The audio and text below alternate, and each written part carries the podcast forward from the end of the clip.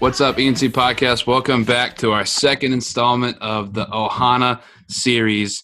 Ohana means family, and family means that no one gets left behind or forgotten. Uh, today, Shelby could not join us. She's having some crazy thunderstorms in North Carolina and could not connect to her internet. But today, we are being joined by the specialist herself, Ann Cawthorn. Ann, what's up? Hey, it's so good to be here. It's good to see you. Awesome. Great to see you too. Sort of. Through a computer screen, right? That's right. yeah. Uh, we're on Zoom, by the way, if you guys didn't know that. So, and uh, the, the purpose of this series is just to, you know, establish the fact that we are ENC, we are family, and that ENC is a people and not a place. And so uh, we're just going to ask you a few questions about ENC, what it's meant to you, how you got here, uh, stuff like that. You ready? I am so ready. I, I love talking about ENC, and it's something uh, a place close to my heart. So this is this is going to be easy. Love it. Well, we got a simple first question for you, which is just, uh, how did you get to ENC? Well, um, as many probably hear about ENC through family, um, that's really how I heard about ENC. Both of my parents, my mom and dad, both attended ENC. Um, my uncle, Dr. Yerksat, taught at ENC. Uh, so I have a lot of connections, family connections through the years uh, of people that attended ENC, developed uh, just a love for the place and a belonging there, and kind of carried that on to to my brother and I. And my brother and I both attended ENC. My brother um, came a couple years before me, and then I came in '92 and um, it was like a home away from home. I, I felt so uh, safe there. I felt immediately this sense of family and the sense of belonging there. Um, and I was just, I was so excited. I was so excited to come and and start, you know, my own legacy there, I guess, and my own my own uh, traditions there, like my like my mom and dad did. Cool. Cool. So you work at ENC right now. Uh, you're the Yes. athletics specialist. yes. Have was there any break of time where you left ENC for a little bit, or did you transition right into working at ENC once you graduated? Yeah, no. Um, after I graduated, uh, I moved to Plymouth, Massachusetts, and started working uh, as a supervisor in Harvard at Harvard Pilgrim in Quincy, Massachusetts. So I didn't start at ENC right away. Um, it was kind of, I, I really, it wasn't that I wanted to kind of move away from ENC, but I wanted to kind of uh, establish my uh, just my own identity, I guess, and um, by finding a job outside of ENC, not really knowing if I would. I mean, I still attended games and I, I still came back for homecoming and all of that, um, but I didn't start working there until 2015. Um, after there were some transitions, Brad uh, Zargis, who's the athletic director now, um, when he came in, he was my i think i was probably one of the first hires outside of danny bishop who is the softball coach there now um, i was one of his first hires uh, in the office So what was it that that brought you back to ENC? um, well you know like i said it was kind of like i, I kind of always considered enc home uh, when i came back there i would always reconnect with people that i knew and it just felt so good to be there um, i worked so after i had left harvard pilgrim um, and I had children i stayed home and had and was able to be home and, and be with my kids um, i started working at a physical therapy place and um, there i kind of realized that i missed um, i guess this the spiritual sense of uh, I don't I don't know how to explain it. I guess this I missed having that connection with coworkers where we had this something in common where uh, you know I remember I remember my first day working at ENC in the office and this I'll never forget. I was sitting in the in the uh, in my office and I saw um and I can't remember who it was, but I know Brad was there and they they met in the circle of the gym right around the ENC logo, the ENC Lion logo, right in the middle. And I think it was the cabinet at the time. And they had linked hands and they prayed. And I remember thinking clearly to myself, this is why I am here. That I that I have this I have people who are above me that are praying for this place, that love this place, that want to see it grow, um, and that when things are tough, which they can be and they have been, that we always lean back on that foundation of of why we're here. And you know, it, I I recall it just vividly, and I thought to myself, it just was so clear and filled me with such peace that this is why I came back. Um, for a long time, I felt like there was something missing in my job. I, I felt like I needed to do more. I needed to share more about Jesus. And um, when I came back to ENC, I just felt like this is where I belong. And now my mission field are these students. Uh, the mission field are the people that I work with and that I meet on a day to day basis. It just, uh, I, I love my job. I love, I, I have the best job in the world. I love the people I work with. I love the students. Um, and it's just, it's been a, a great experience for me. That's great. Yeah, thanks for that. ENC is lucky to have you, Anne. Thank you. Uh, so both of your your kids are college age now, right? One goes to ENC, and one is coming to ENC, right? Yeah, yeah, that that's right. Um, we're super excited about that. You know, uh, one of the things it's funny when everyone everyone asks me, well, where your kids are, you know, obviously they're going to go to ENC, right? And um, I always I, I always say, you know, I I push ENC as far as because of my experience, but my experience isn't necessarily what they're going to experience, and they're different from me. Um, so I've always said to them, I want you to go to a school. I want you to go to a Christian school, but I want you to go to a school where that you love and that you feel that you can grow and that you can make a difference. Um, and if if that's, I'm hoping that that's ENC, but if not, then another school will be blessed to have you there. Um, my son Matthew is going to be a junior next year, and he loves it and is is involved in sports.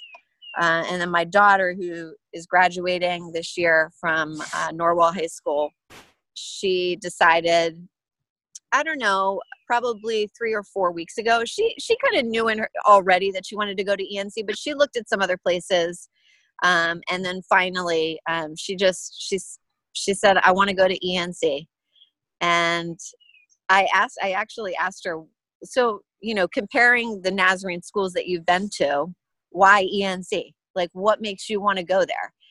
Um, and she said, and it's it's really the theme of what your your podcast is, is that it feels like home. I feel like when I walk there, I feel like I, it's family. I know people there. It gives me a sense of security. Is is really what for her what it's all about. And um, I said, well, that's awesome because that's that's the same thing I felt when I walked in those streets or walked down you know the pathways of ENC and um, into the gym and just so for the fact that she felt that too like she just said I belong here. I just I don't feel like I can go anywhere else. This is where I feel like home is. So it was awesome. That's great. Uh, so, what, what's it like for you to have both your kids going to the same school? what's it like for your kids to have their mom working there? Yeah, you know, I don't know. I, I love it. I'm not sure if Matt always feels that way. Um, I, he says he he does, but um, for me, it's great because and and I really have tried to take a step back as far as letting them really establish things on their own. It's difficult because I work in athletics, and so Matthew's super involved with athletics, so I get to see him. But uh, I try to give him a space. Um, what's great is that I can kind of um, see what's going on, you know, it, at ENC at the time, and kind of see how it all fits in with with what he's doing, and um, and it's nice to to know and feel a part of it too. Um, in some way through my kids uh, to see them experience kind of the things that I experienced and to love some of the things that I loved about ENC uh, even though some things are, are changed a lot. Um, so yeah, and I, you know, Katie is, I think she'll be, she's fine with it. She, you know, my kids are, we're around each other quite a bit, especially now. so um, I think that they like it. I try to give them a little bit of space, but um, that's hard too, you know. But they know where to come if they ever need me. I'm always there, and and same with their their friends too. So Cool. So, uh, in college, in your college friendships, are there any friendships that you had in college that you would still consider some of your like closest friends today? absolutely. Um, I mean, my a lot of my close close friends are all from ENC, um, and they weren't all the same year. Uh, that's the that's the that's the thing I love about ENC is that when I go to homecoming, I am I am meeting and I'm seeing people that are from every generation, and that we all have this this kind of we all know each other in some way either through somebody or so that's how that that feeling of that sense of family um, that you may you may not know them directly but you know about their kids or you know about their their grandkids even coming to enc and um, but some of my closest friends and some of my greatest um, friendships and people that i lean on um, when i'm struggling or just uh, need need some prayer are my are my ENC that's my ENC community. Um, and same with my husband Dave, who also went to ENC. His his closest friends um, were there are, are still his ENC friends. They they will follow me for the rest of my life. Um, so it's it's been great. That's great. All right. Well, I have one more question for you. It's kind of a twofold question.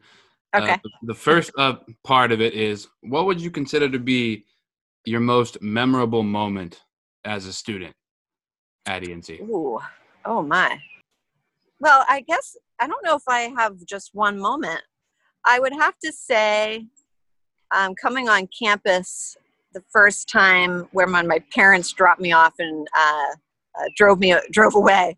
I, I remember the dorms were still closed at the time. I was one of those those kids, and uh, Jeff Kirksey probably is not going to want to hear this. I was one of those kids as a freshman. My parents needed to get back home, so they needed to drop me off early.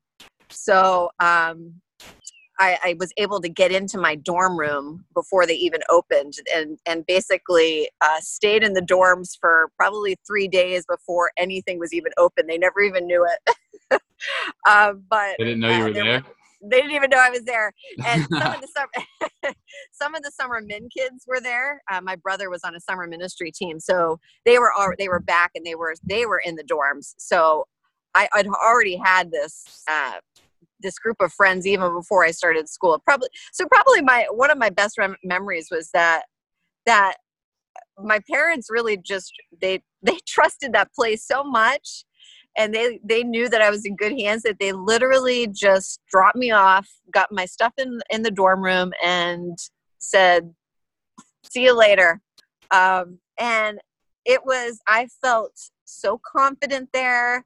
I felt this new sense of like freedom um, that I think as a freshman, that's probably the best feeling is that sense of freedom that you get initially when you get there you're away from home you're away from your familiar surroundings you're away from their your everything that you knew for your whole life and you're in this place for the first time and um, when you know that it's right and you know that it's what god where god wants you it is such an amazing feeling so that that probably as a freshman that's that first feeling of freedom um, and also this feeling of peace, knowing that I was in the right place and where God wanted me.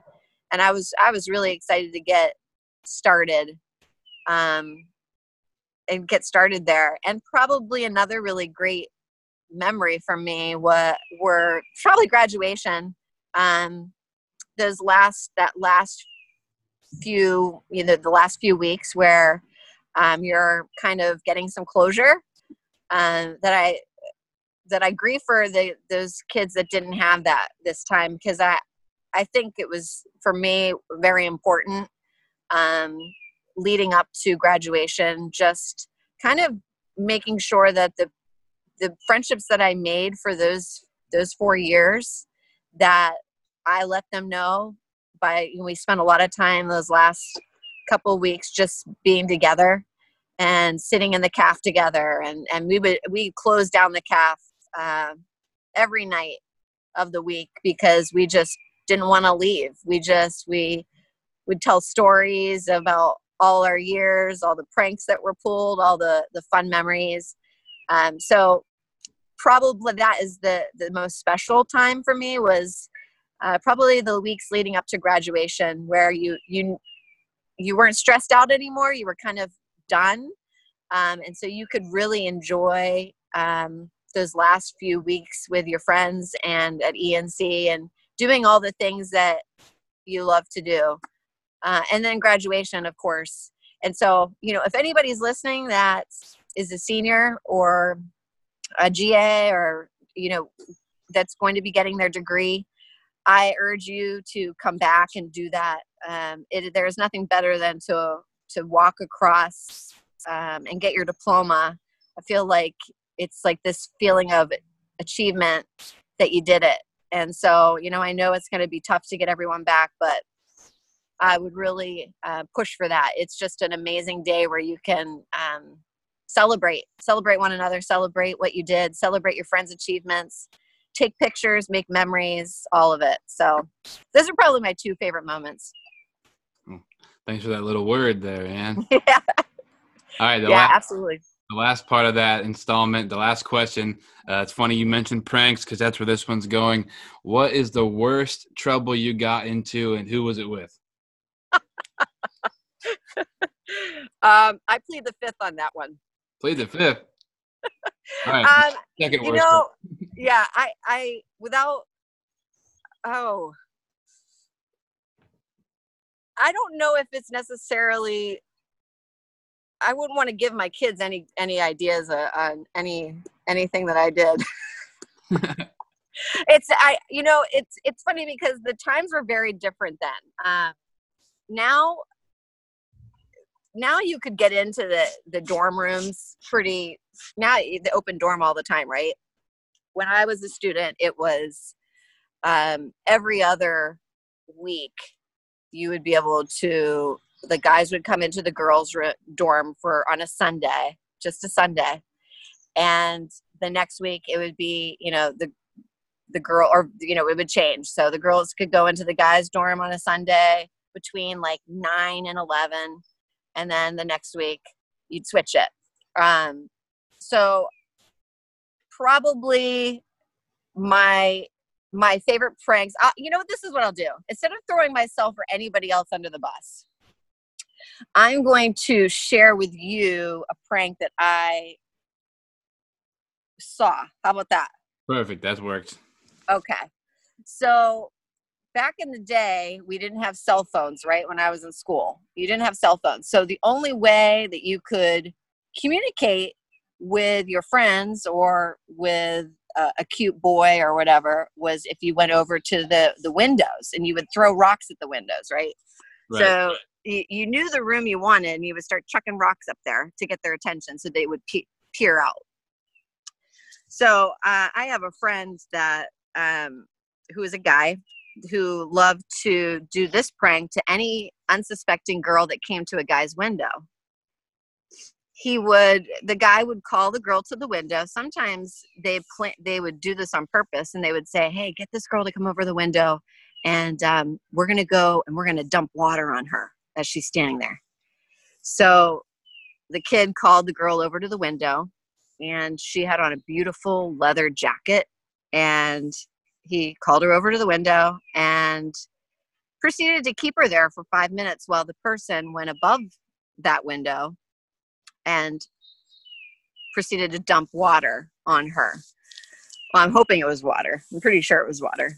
Anyway, she got so upset because it ruined her lace leather. She was all upset about her leather jacket. So she ran into the guys' dorms and tried to find the person that uh, dumped the water on her. But they they were able to hide in another guy's room that was pretty scary. So no one wanted to go in there. So that's probably uh, that's that's the that's the only one I'm going to give away. Dang. All right. Well, I'll ask you later then for the other ones. Okay, there you go. Hey, you know who you should ask? Who? Dr. Cameron. I, Dr. Cameron, in his day, pulled some pretty crazy pranks. Dr. Cameron and Dr. Hall, Lowell Hall, pulled some very, very serious pranks. If I remember, Dr. Cameron shared a prank where he did a panty raid in the girls' dorms and strung their panties from the flagpole. I'm just saying that that's your guy. Well, maybe we should hop uh, have Dr. Cameron hop in one of these podcasts one day. Oh my goodness, you so need to have him come on here. He would be awesome. cool. All right. Well, that's it for today's episode. Uh, Anne, thanks for joining us today. Been great. Thank you for having me. All right. See you, everybody.